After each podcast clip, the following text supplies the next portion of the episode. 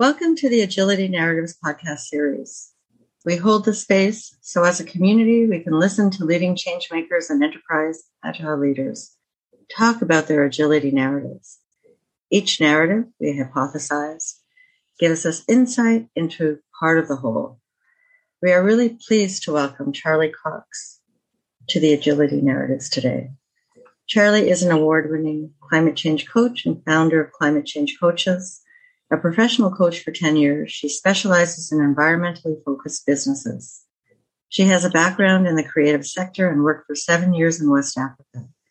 She has just published the first book in the world on climate change coaching, the power of connection to create climate action. She's joining us from the UK. To know more about Charly, Martin, and myself, please see the show notes. Hi, Charly. We really appreciate you talking with us. We understand it is a busy time for you with the book launch. Welcome. Thank you. Thank you to both of you. It's lovely to be here. I'm intrigued to learn more about the early part of your journey towards the work you do. Where in your personal journey did your interest in climate change coaching begin? And how did that grow into a passion? But before we do that, we need a little bit of context. Can you please tell us about the seven years of your work in West Africa? What brought you there, and how did environmental issues lead? Well, I think it's probably best to start at the end of university, faced with what they call in the UK the milk round, which is when big companies come to the universities to hoover up people. And I remember thinking, working for an organization where the output is only essentially profit didn't feel motivating enough. And I wanted to go and work for an organization where there was a different mission or a different output um, that was desired. And so my first job was with Save the Children UK in London. And after a number of years working for them in London, I managed to find my way out into the field, as they call it, which is to, to go to Sierra Leone in West Africa. And I really loved the country. And I think it was there that I also realized that I, I that working directly in an enormous multinational organization just wasn't allowing me to flourish in the way I wanted to.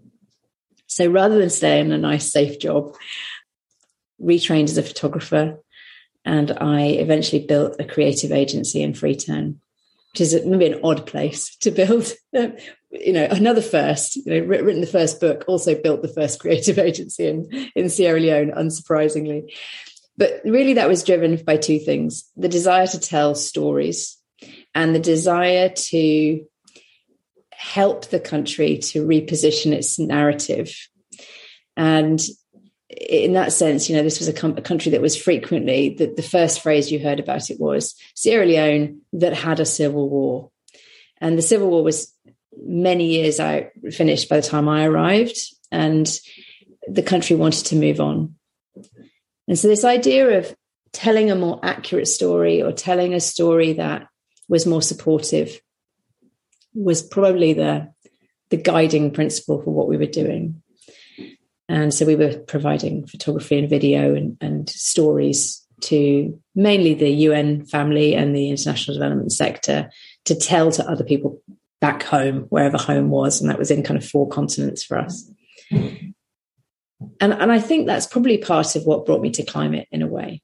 So I can't claim that I was thinking about climate change when I was in Sierra Leone. I was thinking about social justice, about my staff and their development. And I was beginning to realize that what was holding people back was the inability to make really resonant decisions and th- that inability wasn't lack of knowledge or skill, it was lack of confidence. I don't believe I can, and therefore I'll wait for you to tell me what the right thing to do is. And that was true not just of my national staff, that was true of my expat staff, that was true of other entrepreneurs I knew, that everyone was hitting inertia for one reason or another due to a lack of confidence in their ability to make good decisions. So I left Sierra Leone and I trained as a coach. And I wanted to work with leaders who were doing something good in the world and didn't really pin it any more closely than that. Increasingly, people came to me who were involved in some kind of social justice mission, often in companies, not just in, in the charitable sector. And frequently, leaders in big organizations would sort of come up to me at, at conferences and say, Hey, listen, I, I want to do something else, you know, than the, than the profit motive um, uh, organization that they were in. So that was all a kind of foregrounding, I suppose, to moving into environment. But I'd almost say I still haven't moved into environment because part of what we do now at the climate change coaches is we're trying to help people see a different story about climate change, that this is a human problem with a human solution. And that part of the problem, and with my old hat on in the creative sector, is that we have imaged and we have talked about this story as something to do with trees, polar bears, deserts, you know, you name it. When we asked people in, in the conferences we went to, what are the images of climate change? Those were the things they told us. And and then wind farms, you know, solar panels. Where are the people? You know, actually it's not the polar bears that have to change, it's us. It's a human problem. So I think probably a big part of what I'm still doing now is helping people see the story differently to the way that they saw it before. And everything we do is helping people make better quality decisions based not on fear or disempowerment or threat, but based on resonance, meaning, and purpose.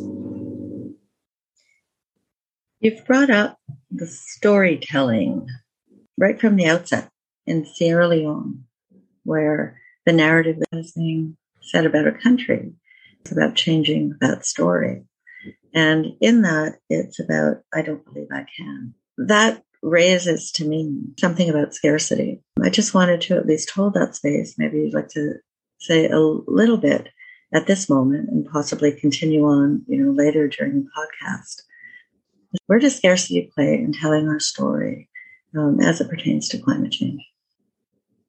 Scarcity was our starting point in a lot of ways.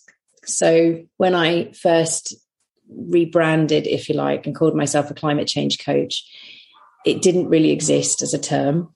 And I sort of made it up because it, it rang true to what I wanted to do.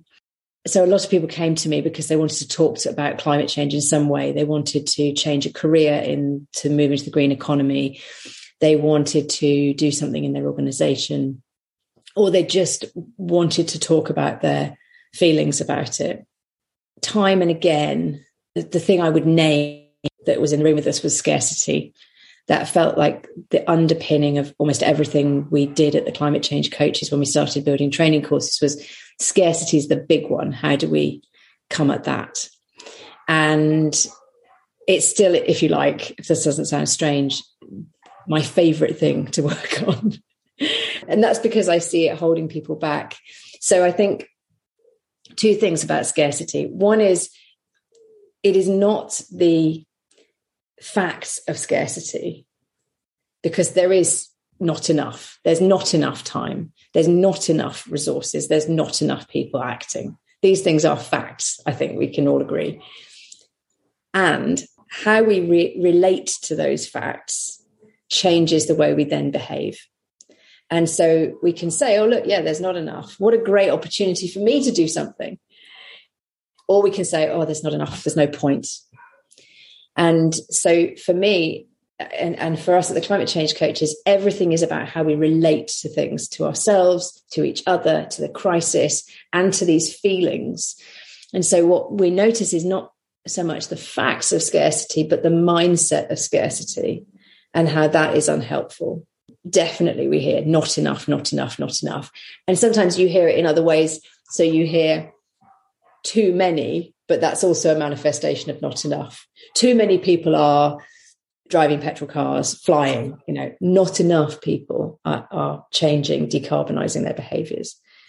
That even under the too much, you will often hear a scarcity narrative baked in. But the other thing that became really apparent to us was that scarcity has a cousin, which is overwhelm. and often two things kind of show up together. So a client that arrives and says, I feel incredibly overwhelmed. I don't know where to start. Um, you know, when we do group coaching, we work in organizations that have set net zero targets typically, and we'll run group coaching. And almost immediately, the, the group will say, Look, we just don't know where to start. We feel overwhelmed. There's so much to learn. Now there are competing priorities. And when our coach will sort of suggest, so just start somewhere, that's when you hear scarcity triggered, which is, but we don't have time. We've got to get it right. We've got to get it right first time. Mm. And so often these two are sort of acting on each other to create even more inertia. That's one thing to say about it. The other thing, I guess, is that scarcity in this context is not just about personal lack. And that for me is the big difference between climate change coaching and maybe what I'd call traditional coaching, the kind of coaching I used to do before I trained in any kind of systems coaching, which is here I am working with an individual on their individual stuff. And to some extent, one of the failings of coaching is that it sort of imagines we're in a goldfish bowl and we're not some, you know, what we do and decide it, doesn't get impacted on by the forces of the outside world. In that coaching, Martin, if you were working with me and you said, you know, I really want, I want a new job. Hmm. And then you'd say, but you know, I don't think I can get this new job. I don't have the right CV or I don't know enough about this kind of company. That would all be lack of personal belief. And my job would be to say, look, come on, Martin, you can do it. Let's look at when you've doubted yourself before and what you would do then. But what you might say, what you, what you would never say is, I don't believe other people can't get jobs but actually when in this context that's exactly what you'd say. You'd say i can do my bit but no one else is doing their bit. Or um, what's the point of our government doing these things when other governments aren't? The question that i would have was how could i have impact? Like how could i make a difference? Like i'm happy to put all this effort in but what difference is it going to make? Yeah exactly. So that speaks to that kind of lack of belief in the system and lack of belief in yourself. That those two things have to be scaffolded together because one will undo the other. The reason our book, the tagline is the power of connection to create climate action is because one of the things that defeats scarcity is connecting to other people and being in community. And time and again, we see that isolation is, is one of the big kind of dangers here if you're trying to create some kind of climate action. You've taken us from individual coaching into the group coaching. In your book, uh, published last, last month, it addresses a number of transformational themes. So, how are you working with groups and, and individuals to help them with getting to that next step? So, to answer that, I might need to tell you a little bit about our theory of change. We realized that there was a big problem with people feeling disempowered and therefore not acting. And as coaches, that's that's what we do. You know, we take people from a disempowered place to a place of agency, and then they just tell us what they're going to do, and we hold them to account. So we're working on their motivation more than we're working on their action because we're not standing next to them when they're taking action. So that's great. But the problem when you just focus on that is that there's a bit of a bear trap to fall into here, which is everything's about individuals taking action and that will solve climate change. And anybody that works in this space will tell you that that's almost um, a lie that's been uh, propagated by the fossil fuel industry. So we, we we need to say to ourselves okay well how then does individual action somehow contribute to systems change? And in our book we have a foreword by kimberly nicholas who is a climate scientist who wrote under the sky we make and she talks very compellingly in that book about in the role of individuals in concert with organizations and governments, and that we can't discount individual action. We need to understand where it sits. So it's probably not about me turning the washing machine down from 40 to 30. It is about me talking to other people about the things I'm doing so that I start to spread this message and then other people do it too. And maybe telling my canvasser when they come round and knocking on the door saying, Will you vote for my MP? Hey, what are you doing about climate change? And if everyone on the streets does that, they go back to the MP and they say, Hey, everyone's talking about this climate change thing. We should probably do something about this. We should probably have a policy. So for us, individual action, the role of individual action, and this is just our theory of change, is that it gives people a sense of meaning and purpose and a, and a feeling of resonance in relationship with climate. Because right now we're feeling quite avoidant and judged and self judging. So actually, that's not helpful. That's just making us turn away into other stuff.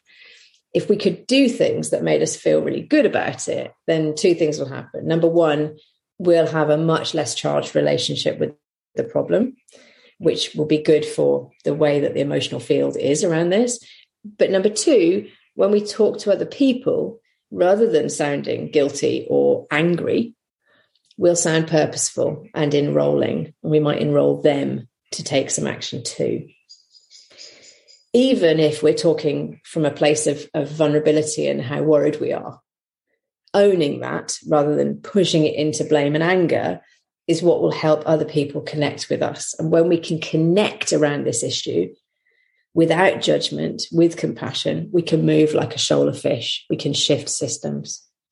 So connection is not a nice to have. It's, we really see it as a fundamental. And in the book, we have 40 different contributors writing, and they're all saying a version of that, that what holds their activist movement together is valuing and putting priority on the relationships in the movement as much as the activities. And the same for organizations that at organizational level, it's making space for people to be voices of dissent so that they don't just get railrolled in the in the race to zero so that better ideas can emerge as the change happens. For us is the theory. Is it's about not doing things that feel bad because they are taking action and taking action is worth it. It's about taking the action that feels right for you and then connecting with other people around that so that we can just change the mood music on this final thing to say on that is I was once at a dinner party where people were talking about Brexit and they were from different sides of the debate. And in the UK, that was quite charged and still is. But they were quite happily having a conversation, some who'd voted leave, some who'd voted remain. And I said, you know, one of my concerns is that this is distracting from government getting on with doing something about climate change. And everyone looked at the floor. People looked so uncomfortable. You know, so having previously been completely comfortable to talk about this very polarizing issue, they all went, "Oh yeah, climate change." Yeah, we can't have that rela- relationship with this crisis. We need to be able to get into a more comfortable relationship with it. Is that what you mean by connection? So that when the topic comes up, you're comfortable with it. You're you're involved in it. You've taken your personal action, so you feel like you've done something and that you're part of this movement. Is that what you mean by connection, or is it like more relational? It's a mix of both, but I would say it's more relational. It's people just getting to grips with what this means, this crisis means, and recognizing that there are many, many different ways of taking action. And a bit like when we think of this issue, we think of polar bears and trees. We also think of holding placards and walking down streets and being angry. And very many people don't want to do that. And so they don't do anything. Um, so I think there's it's helping people, and this is what coaches do brilliantly, customize their responses, feel um, less of a sense of guilt around it. We've, we've all been part of this. The system around us has helped us be part of this. So let's just get on with changing it now. You just mentioned listening to dissent. Can you explore that for us a little bit more in context of this connection that you're looking to help build?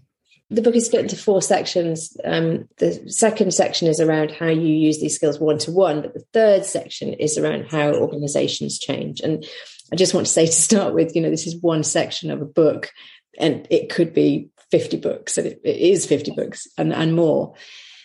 So we've we've tried to look at how a coaching approach helps organizations change. One of the things that became obvious from talking to people was that psychological safety was really important and that's one of those sort of buzzwords in organizations. But for me, I take quite a practical approach to this. It number one, it is an organizational or a social good to listen to everyone. I think that's just, I think we just say that's a given. It's, it's a good thing to listen to everyone from an emotional, relational perspective. But from an operational perspective, if you don't listen to voices of dissent, people break things in the change process. So we all want to feel like we're good and right you know, Sherman and Cohen wrote about wanting to feel like we're on the, if you like, the side of the good guys. And so when we feel like we're in the bad guy camp, we do things to make us feel like we're not. And and you, this explains to some extent the way that this issue has been polarized in some countries like the US, for example, where both sides want to say that they're on the side of good and right. In an organization, if you feel that you're in the minority because you're questioning the way the organization is trying to make its change to net zero or to whatever it is, then you're probably going to recruit other people to join you in that dissent. And then you're going to slow down or damage the change process. So, from a, pragmatic, a pragmatist perspective, it's a good idea to listen to those voices. But also, from an innovation perspective, dissent brings new reasoning, new ideas and coaches in the way that we approach the world in our our philosophy, if you like, hold that people have sane reasons for holding what might seem to be insane ideas. And that we just have to find those sane reasons. We have to accept that people have are partially right. And we just have to find out what is behind that set of those set of views. What, and then how can we help you get on board and move with us? And that might mean that we change the way we're moving forward. It might mean we change the plan because you've just told us something that we didn't know about that's actually really useful to know. And rather than making you bad and wrong for not just jumping up and down with glee, um, we can find out what you need and what therefore the organization needs, and we can fix the process. So that was sort of our, our position. And, and the only way to get those voices to really speak is through psychological safety. So making it really safe voice dissent. And lots of organizations sort of say they want to do that, but of course, what they really want to do is get crack on and get stuff done. And it can feel like slowing it down. Psychological safety. Can you talk a little bit more about that? You know, in the world that we've lived in the past two years, there's a lot of anxiety related to COVID. And so bringing a word into the podcast that relates to psychological realities, the emotional realities that we all what are the challenges today in creating psychological safety, especially in the world of climate change coaching and organizations, given where people are actually at because of VUCA in this world? I think you've named it in that sense of being with uncertainty. I mean, none of us like it, me included. We'd all love things to be certain and nailed down and really within our individual control. I want to say, want to look at this through the lens of what what do coaches do or what do coach like behaviors do? Because I think one of the things is being with uncertainty and accepting uncertainty. So there's a big piece in our book about acceptance, which is difficult in this space, accepting where we've got to, accepting we may not succeed, all of these kind of pieces that are incredibly hard, but accepting that we don't, we're not in full control. That's, I think, the, the big thing that most organizations uh, start to grapple with we predict what will happen in organizations as the climate crisis deepens is that there will be two forces acting on people at the same time. The first is a very practical my department's changing, my job is completely shifting. I feel unstable because of that. I don't know, you know, where my desk is anymore type feeling.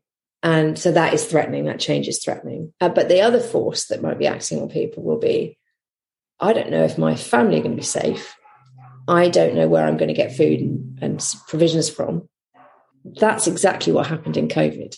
And those two forces together are incredibly pressurizing for people. So, as a coach, I would want to say that I think one of the challenges for organizations is not slowing down enough, or rather, not slowing down their interactions enough.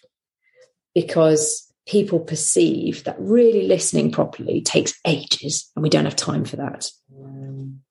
But what coaches do and what you know we train people in organizations to use coaching skills. And we train them to listen below the words. So you don't end up in a lengthy story about the topic that someone's coming to you to, with as a manager. You can get straight to the heart of wow you sound really overwhelmed. And you don't end up in this 20 minute discussion about the thing they're overwhelmed by. And so coaching can actually get you further faster. But to do that, you have to slow down in the way you show up in your presence. And I think a lot of the reports we get from people in organizations is this place just moves so fast. I was speaking to someone this week. I get 300 emails a day. I manage 250 people. completely overwhelming. It's even more eh, overwhelming in this space where you have people who are working on the climate crisis. And so they don't feel they can slow down, they can take a day off, or they can say no to a new piece of work because the reason is so compelling and important. Um, one piece of it is that people don't feel safe because they're not listened to enough and they don't feel they've got the time to listen. Um, but then the other reason people feel safe is structural things that we already know about around diversity and inclusion. And that may be because they are from a minority in a traditional sense of a minority, or it may be they're in they're in an, uh, an intellectual minority. So we've worked with people who've said when the organization declared climate targets, I felt like I could suddenly be me because I could say all the things that I'd been keeping to myself for a long time. Would just point to the fact that previously they didn't feel psychologically safe to talk about sustainability as an agenda, for example. So it's not just the traditional way that we might think about diversity and inclusion. It's also about diversity of thought. And of course, all of this stuff increases our ability to innovate better because when we can really hear voices of dissent or difference, we get completely different perspectives on the problem, which give us better solutions to it. Listening brings magic. There's something about what you just said that's resonating with me about the diversity, equity, and inclusion space and enabling listening in organizations. The context is climate change, but in this world of creating safety. Can you talk a little bit more about that? The term psychological may trigger some people, but listening is a term that opens doors. To enable diversity, equity, inclusion lenses within the climate change discussion, how might listening open those doors greater than what we've seen today? What a fantastic question. I think it's first really important to acknowledge that I'm a white middle class woman sitting in Oxford, one of the oldest cities in the UK, and a huge centre of privilege that I'm not at the university. So I'm probably not the best person to answer this question. I think it comes back to our behaviors or our mindset or our come from place, whatever phrasing you want to use about the starting point for our listening. If we're listening thinking, oh, this person doesn't have a clue, oh, they're, they're useless, they need to buck up their ideas, you know, that's just not the right kind of listening, is it? So, one of the things we say in the book is that people's coach like behaviors or mindset are as important as the tools they use that come from coaching. So there's no point in asking powerful questions if in your heart of hearts you think someone is hopeless. You have to stand in a place of believing in other people, believing in their potential and their creativity and their ability to solve their own problems. We also need to st- stand in a place of acceptance of not knowing, not believing that we can see the path ahead of the person we're speaking to, and we just have to show them that path that we enter into these relationships, just as you said, Janet, in this sort of spirit of magic, which means we're not controlling the relationship, we're not controlling the conversation.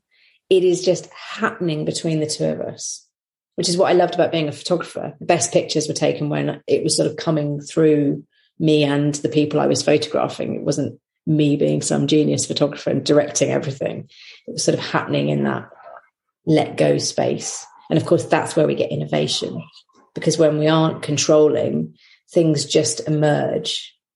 But that takes being comfortable with uncertainty, being comfortable with not being in control, which we're not good at. Um, I don't know enough to, to speak confidently about what is happening in, you know, capital D diversity, capital I inclusion in organizations right now. But I imagine the threat response is high from the people that hold power currently. And there is a similar threat response that's quite high from the people who feel that they've been kept out of power.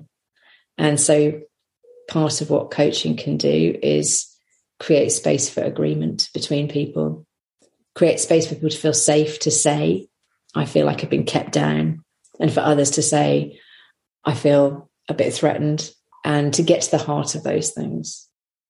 I've noticed it in um, in a lot of change books, there's, we just need to have a proper mission and everybody will follow. There's that strategy to change. And there's the personal change and there's this internal transformation type change is all from in, internally and, and it, it's having these great conversations, opening up and listening, relational presencing. And so that's another form of transformation. And then we've got the Cynefin type people that talk about complexity. I'm trying to put those three components together in a question and how change can happen with all of those different elements. Okay. One of the things that we're learning is that because this is such a new problem to grapple with, there are lots of different ways of doing it, and the jury is still out to some extent about the most successful. So it's not new to talk about organizational change. And you know, there are reams of organizational development books which are fantastic on that. And so some organizations approach this simply as assuming everything else will stay the same, we have to get to net zero and decarbonize our operations and, and our products. Hmm. And that's probably the easiest way to do it. So we have an example in our book of Unipart, who are here in Oxford, who said, you know, a lot of the change we could make, five people in a room could make. All of the fleet will become electric. One guy can sign that off. But what they wanted to do was involve the workforce. And they had a coaching approach already baked in to the way they make decisions at the, right at the, the factory floor level. So they used that and they got answers and ideas from people across the organization that would, to some extent, uh, deal with actually quite a small amount of emissions that would bring people on board with the why we're doing it and then practically landing it. So for them, it was we decarbonize our operations.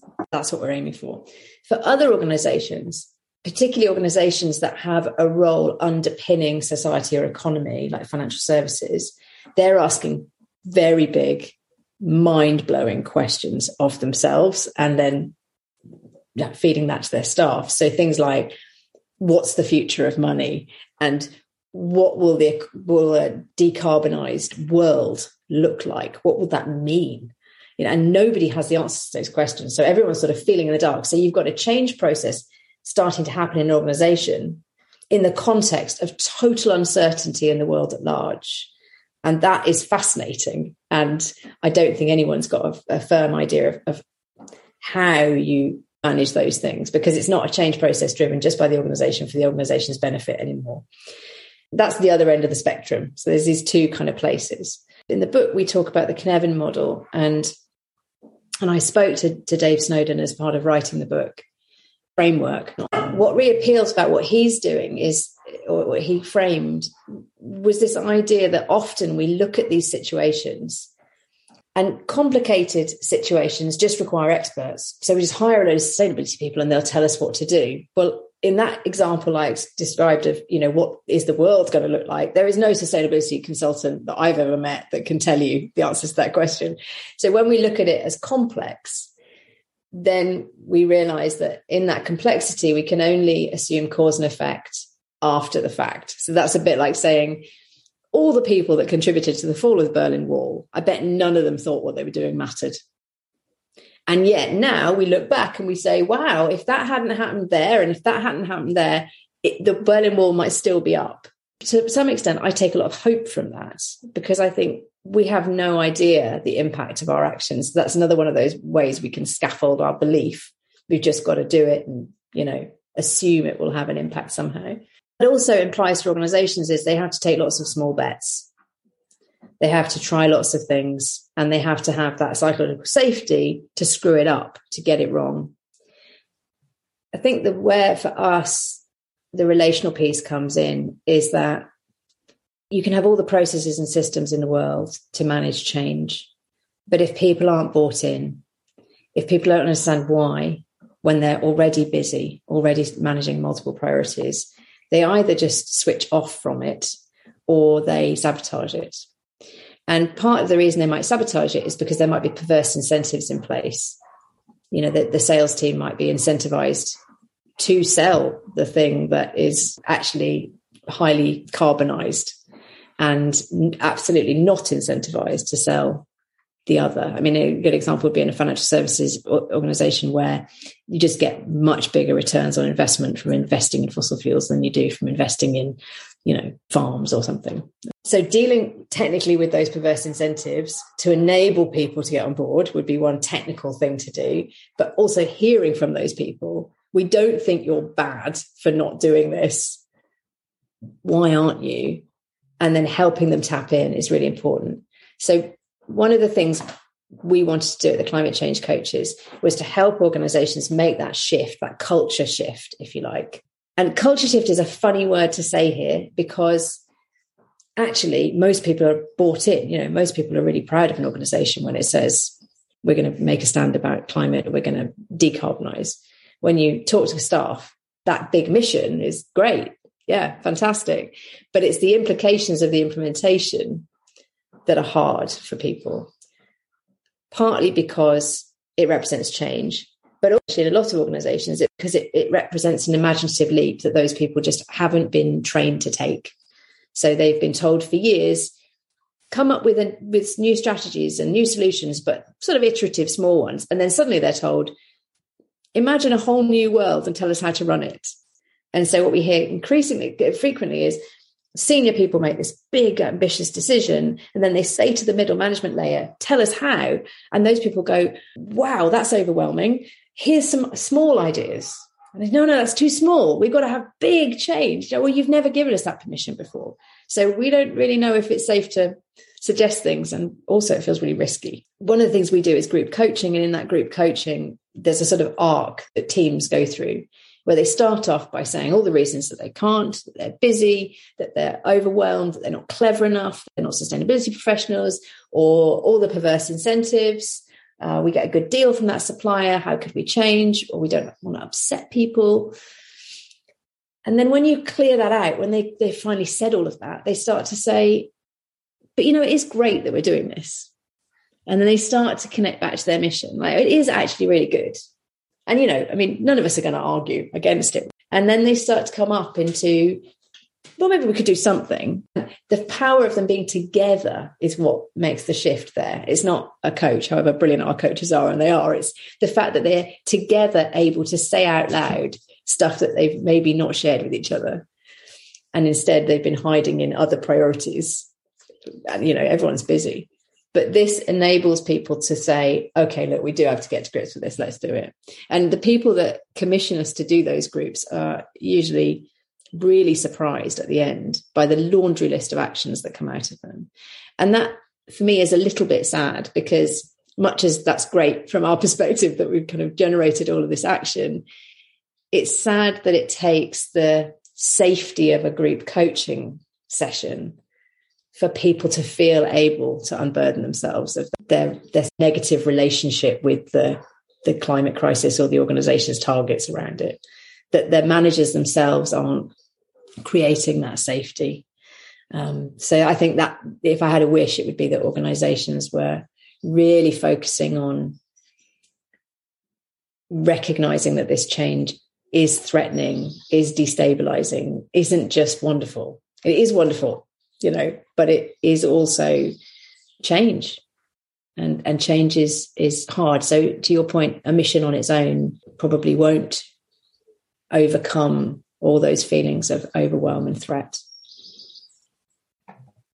Sounds like a transformational journey that both Janet and I um, met at uh, Theory U, which is this sort of U journey of going down through through that, that storytelling part and through that understanding where we're at, listening and listening and listening, and then going through that point. Of, oh, yeah, we could change this. This is possible. This is like creating hope and, and moving through that journey and and cre- coming to that creative place where you start to be able to inventory those great ideas. Yeah, so that you is so powerful. Right, that, that change process. So, yeah. yeah. Thank you for sharing your personal journey, giving context for your personal what we call agility narrative. And uh, thank you for describing the context. So, who in your narrative is the protagonist? That central character or concept that is really driving you? I think if I look back through my career, then the protagonist is the bridge builder. As a coach, I, w- I often talk about being a Sherpa, you know, walking alongside someone saying, Hey, can I carry some of those bags? And yes, you can still do it. But I think as, as a founder and, and, a, and an author, and also previously in um, West Africa, my role was to build bridges between the possible future and the where we are now and to help people see the steps. So when we wrote the book, I was really clear that it shouldn't be filled with jargon that was off putting, that it should be very practical. I really didn't want a book that was theoretical and people would read and think, yes, that sounds that sounds sensible, but then not know what to do as a result. So it's got lots of very practical examples and practical ways you can use the tools. And that I think is because I really want to build the bridge to help people walk over. And friends of mine have even joked with me about it that, that, that it's just something I can't help myself but do, but sort of explain how stuff works or explain why things are the way they are. And sometimes that means I don't take compliments very well because they'll say, Oh, that's a really lovely uh, cake you made, you know, and I'll say, Oh, it was really easy. All you have to do is da da da da da. And that's because I think I want to show people that things aren't daunting or hard or everything's possible. But that's certainly true of the way I wanted people at home to understand Sierra Leone when I was there. It's not this crazy place. It's not dangerous. It's not scary. It's not weird. It's just a place to live full of other people who live there who have exactly the same hopes and dreams as us. And the same now with climate, you know, helping coaches step into this space it's not terrifying. It's not going to cut you off from the lifeblood of your coaching practice. It's not going to make you angry and aggressive and an activist. It's possible to do this with love. Here's how, you know, and for organizations, you know, it's possible to make these shifts. Um, it, it's not out of the realms of your ability.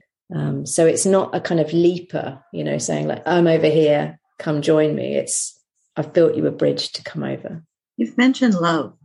How does love play in the story of your protagonist? Love is one of those words that we don't get to use enough because of the context in which we're working a lot of the time. But certainly for me, when I first came into this, I felt enormous amounts of grief. And to be told that grief was a manifestation of love was hugely soothing and relieving. At that point, I realized how much love is available to us when we connect to the climate crisis. Love for things we may not have even noticed before. I will now put my hand on the tree trunk, which is something you'd never have seen me do five years ago, and just take a moment. I will notice insects in a way I didn't notice them before and feel gratitude or feel love for them. And I think love is one of those things that we have baked into coaching. You know, we don't call it love, but we call it believing people are good and right or being compassionate, being accepting. But all of that is being loving. And and I also see that we need a bit more self-love because often there's enormous amounts of beating up going on in this in this space by people who are often doing huge amounts and then not looking after themselves But for a walk yesterday with someone who runs a very big parent movement. And she said that the strength of their movement was because of their focus on love. And the reason they got in the door with some of the big companies that they wanted to change, that they were lobbying essentially, was because they came from a love approach, not an anger approach. And I thought that was really fascinating. I think there is an enormous role for love. And in some ways, it, to me, it's it's the other it's the antidote to fear. You mentioned grief. Can you tell us about the journey from grief to love? What is the grief about? When you talk to coaches about climate change, the first thing they assume you're going to talk about is grief. And that's because I think we have an interest in trauma and grief. And so that is often a place coaches focus. And I haven't focused there um, because my coaches usually want to talk about purpose and and action and, and doing something and it is a driver under the surface for us, I think. And it is a place we can find ourselves in in cycles. It doesn't happen once and that's you've done your grief and that's it. You know, you go through cycles of a feeling of loss or anticipatory grief, a feeling of future loss. For me, it was what got me on the pitch. So I read an article which was the forerunner of the book, The Uninhabitable Earth. The floor dropped out from under me. I read it and I couldn't believe that I didn't know this stuff, that I didn't know how bad it was. I was sitting on a beach in the UK and I felt that I was going to be made homeless. And it was terrifying. And that you couldn't outrun it. You know, our usual strategy is like get away, do something else, protect myself. You can't outrun the planet, you know. So, so I've got to sit with these feelings. And you start to see the entire world differently. You start to see flora and fauna as something incredibly precious that we're losing far too quickly in a way that you never noticed it before. I felt an enormous amount of grief and sadness. I've coached people who say, You're the only person that lets me talk about this. My relatives tell me I'm getting carried away or over the top, or I should just, you know, forget about it, put it aside so in, in the book and in our training course for coaches we talk about being with grief not doing something about it just letting someone share how they feel. And just trusting that they will find a way out of it. I do also think it can be a motivator. You know for me it's what got me on the pitch. It's what made me say i've got to do something about this. So from there you have to find a way to find meaning to find your place of purpose and your lane, what's yours to do. Uh, I think so that you can translate that that well of love and and rawness into something into forward action and momentum. Um, but certainly, it's it go, it comes and goes. It doesn't get one and done. I don't stay angry for very long. Weirdly, I don't know why, but I I definitely, you know, I mean, it's very easy to be angry um, or frustrated. I, I would say that there are times where I have to just avoid. I, I don't read what I call the fire reports. You know, I say to people when we know the building's on fire, we can stop reading the fire reports because sometimes those are aggravating and you can become addicted to those.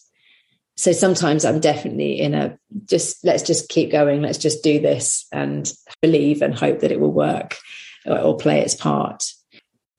What is the theme behind your messages around change? I think for me, climate change is one of those things that once you see it, you can't unsee it. And yet, very many of us haven't entirely seen it.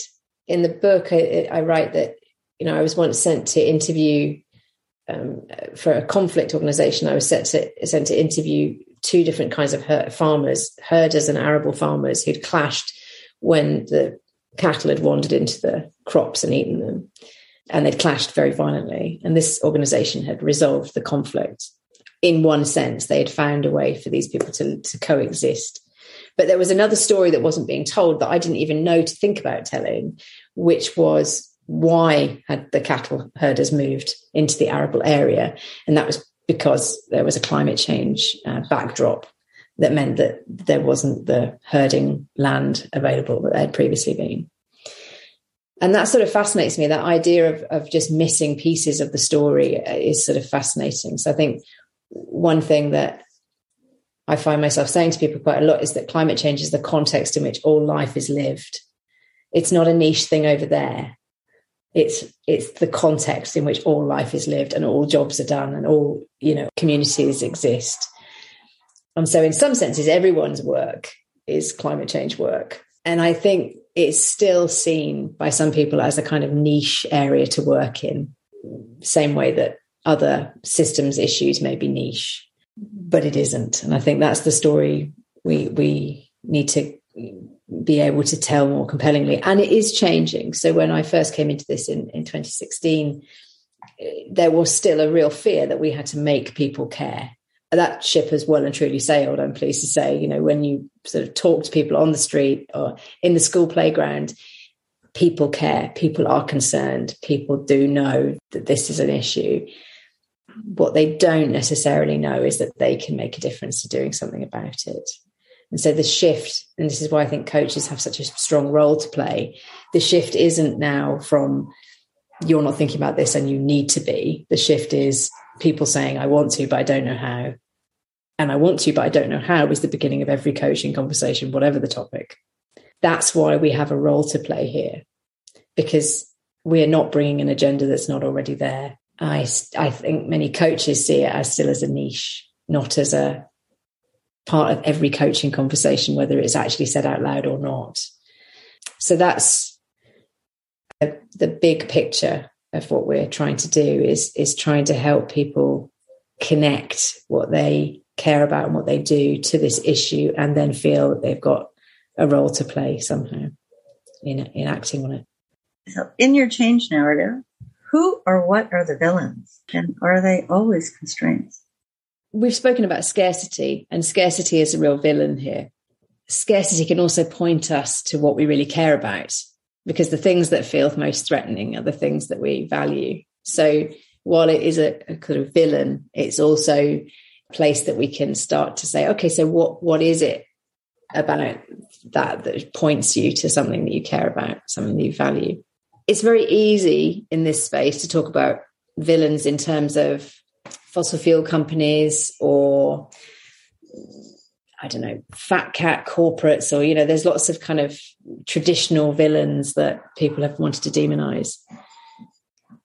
I don't think that's helpful in bringing everybody with us in change. And so I, I think we have to be quite careful about villains when it comes to people.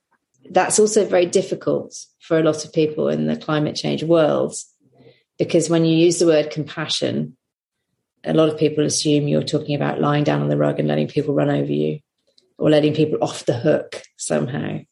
And so I think we need to recognize that compassion isn't about saying poor behavior is acceptable, but it is about believing that people can make better choices, good choices, and that organizations can change as well. I think there's also, we spoke a little bit about systems change, and I think there's another villain, which is those perverse incentives that you know you want this change to happen but yet actually your organization isn't equipped to embrace the change because people are incentivized to do things the old way not the new one.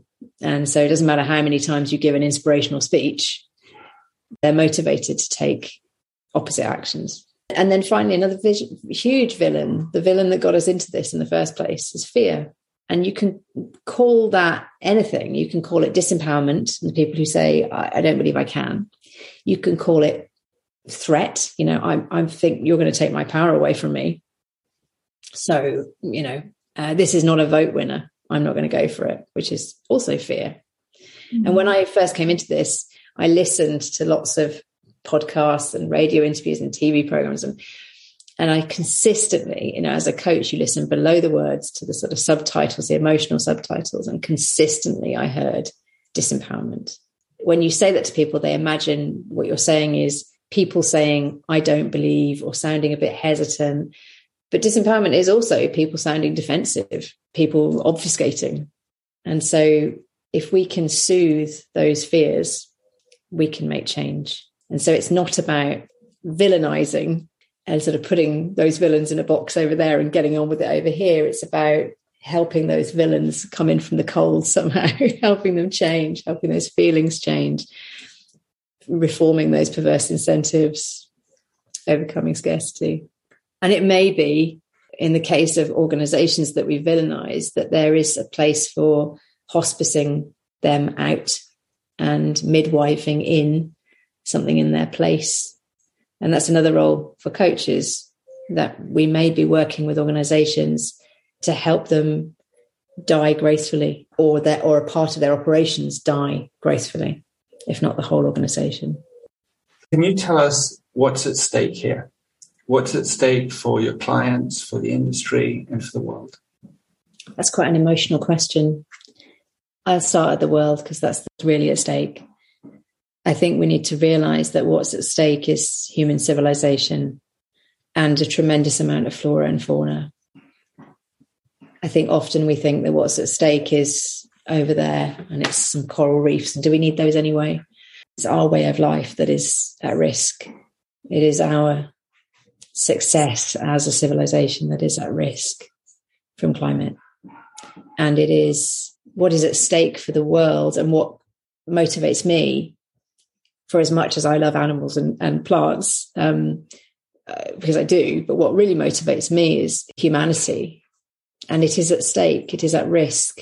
It is at risk from mass migration when whole areas become uninhabitable and it doesn't take much of an imaginative leap to then imagine conflict as a result of that migration and to then imagine economic difficulty as a result of all of that. Don't think we have the experience of that in a really globalized way. We have pockets of it that we race in to solve, but our capacity to solve multi country, multi continent problems all at the same time is what will be tested. So that's what's at stake. And, and lots of people say, oh, it's about my grandchildren, little realizing it's here right now. It's here right now. It's happening in Australia last week. It's the temperatures in Europe at the moment that are unseasonal. It is here right now for us. And so it is us that we are saving. So that's the kind of big dramatic world piece, which is what motivates me to do something also what motivates me is a tremendous sense of responsibility. There's someone in our book, Jill Bruce, who is in her 70s and said, My father and my grandfather both fought in world wars to make the world a better place. And I found out about climate change and realized that my generation had unwittingly made it worse. And I couldn't sit with that. I had to do something.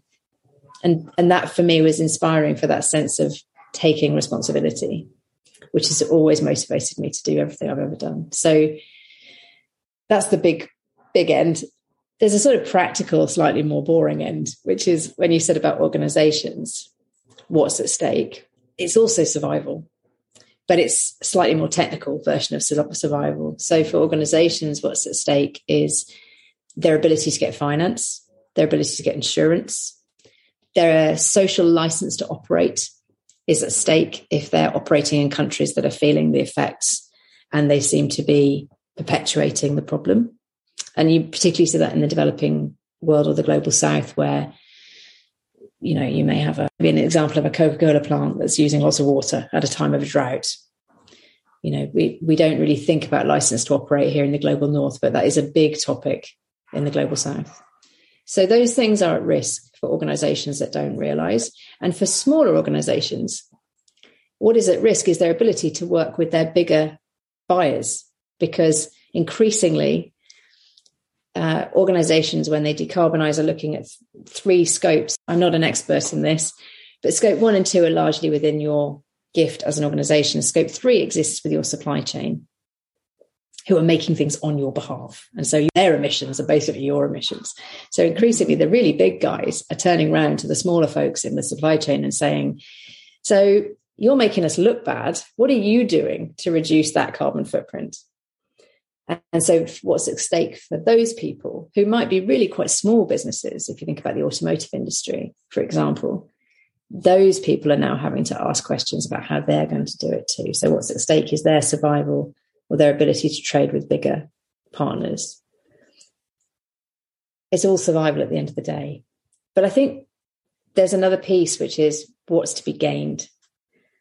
And what we see to be gained is enormous staff loyalty, easier uh, staff retention as a result, easier recruitment, specifically easier recruitment of the under 30s who have a different frame around work, almost a bit like mine, you know, if I'm going to do it, I've got to enjoy it and it's got to mean something.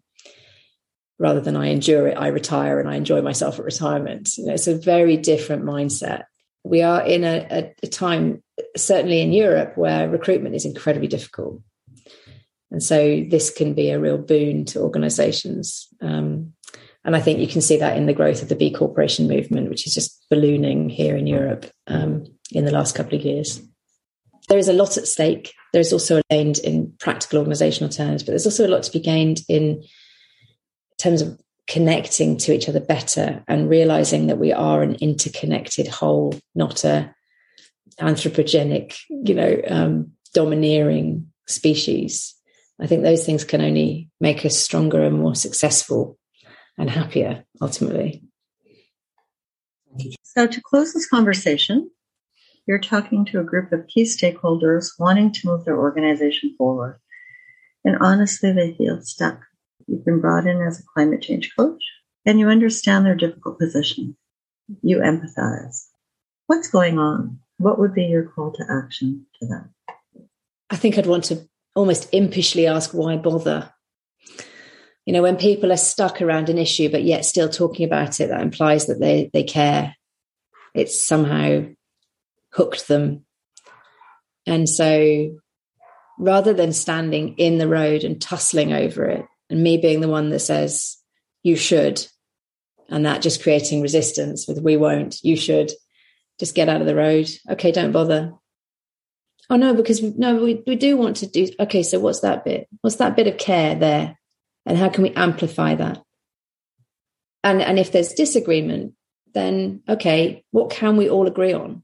Maybe we can all agree that this is exhausting.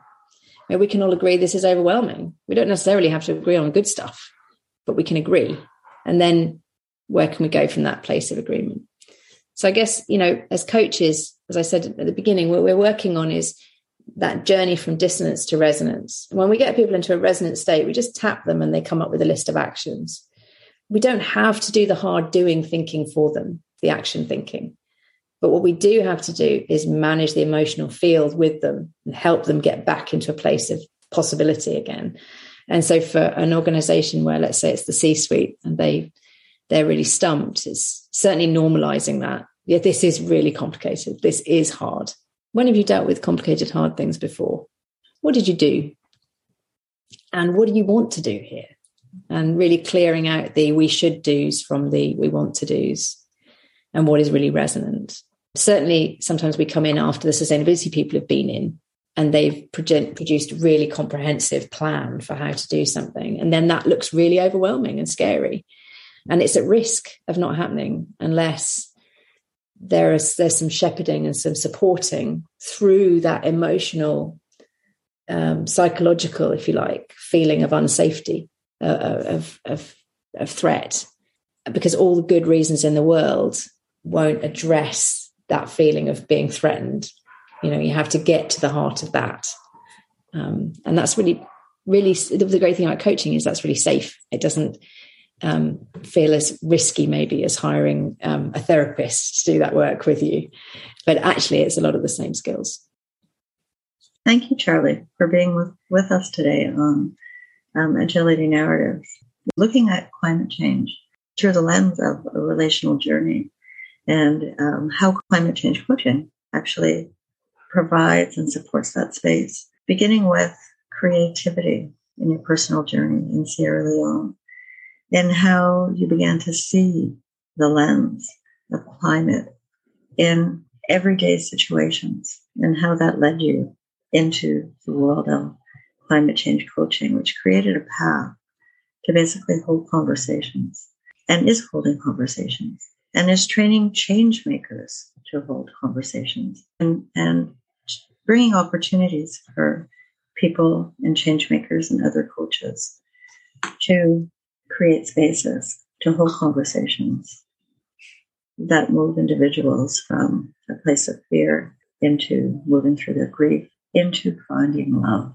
So this book, Climate Change Coaching, The Power of Connection, to climate action is really a resource. It appears for a number of individuals, whether you be a coach, whether you're a sustainable expert, whether you are a parent looking actually to say, how can I begin to work with what I see? How can I begin to move beyond what I'm feeling today? I thank you for accepting the invitation to be with us today. And I encourage everyone to start asking for and get a copy for the book. Looking forward to the next time we meet. Thank you very much for having me. Thank you very much, Charly. Thank you, Janet. Excellent. Thank you. That was really fun.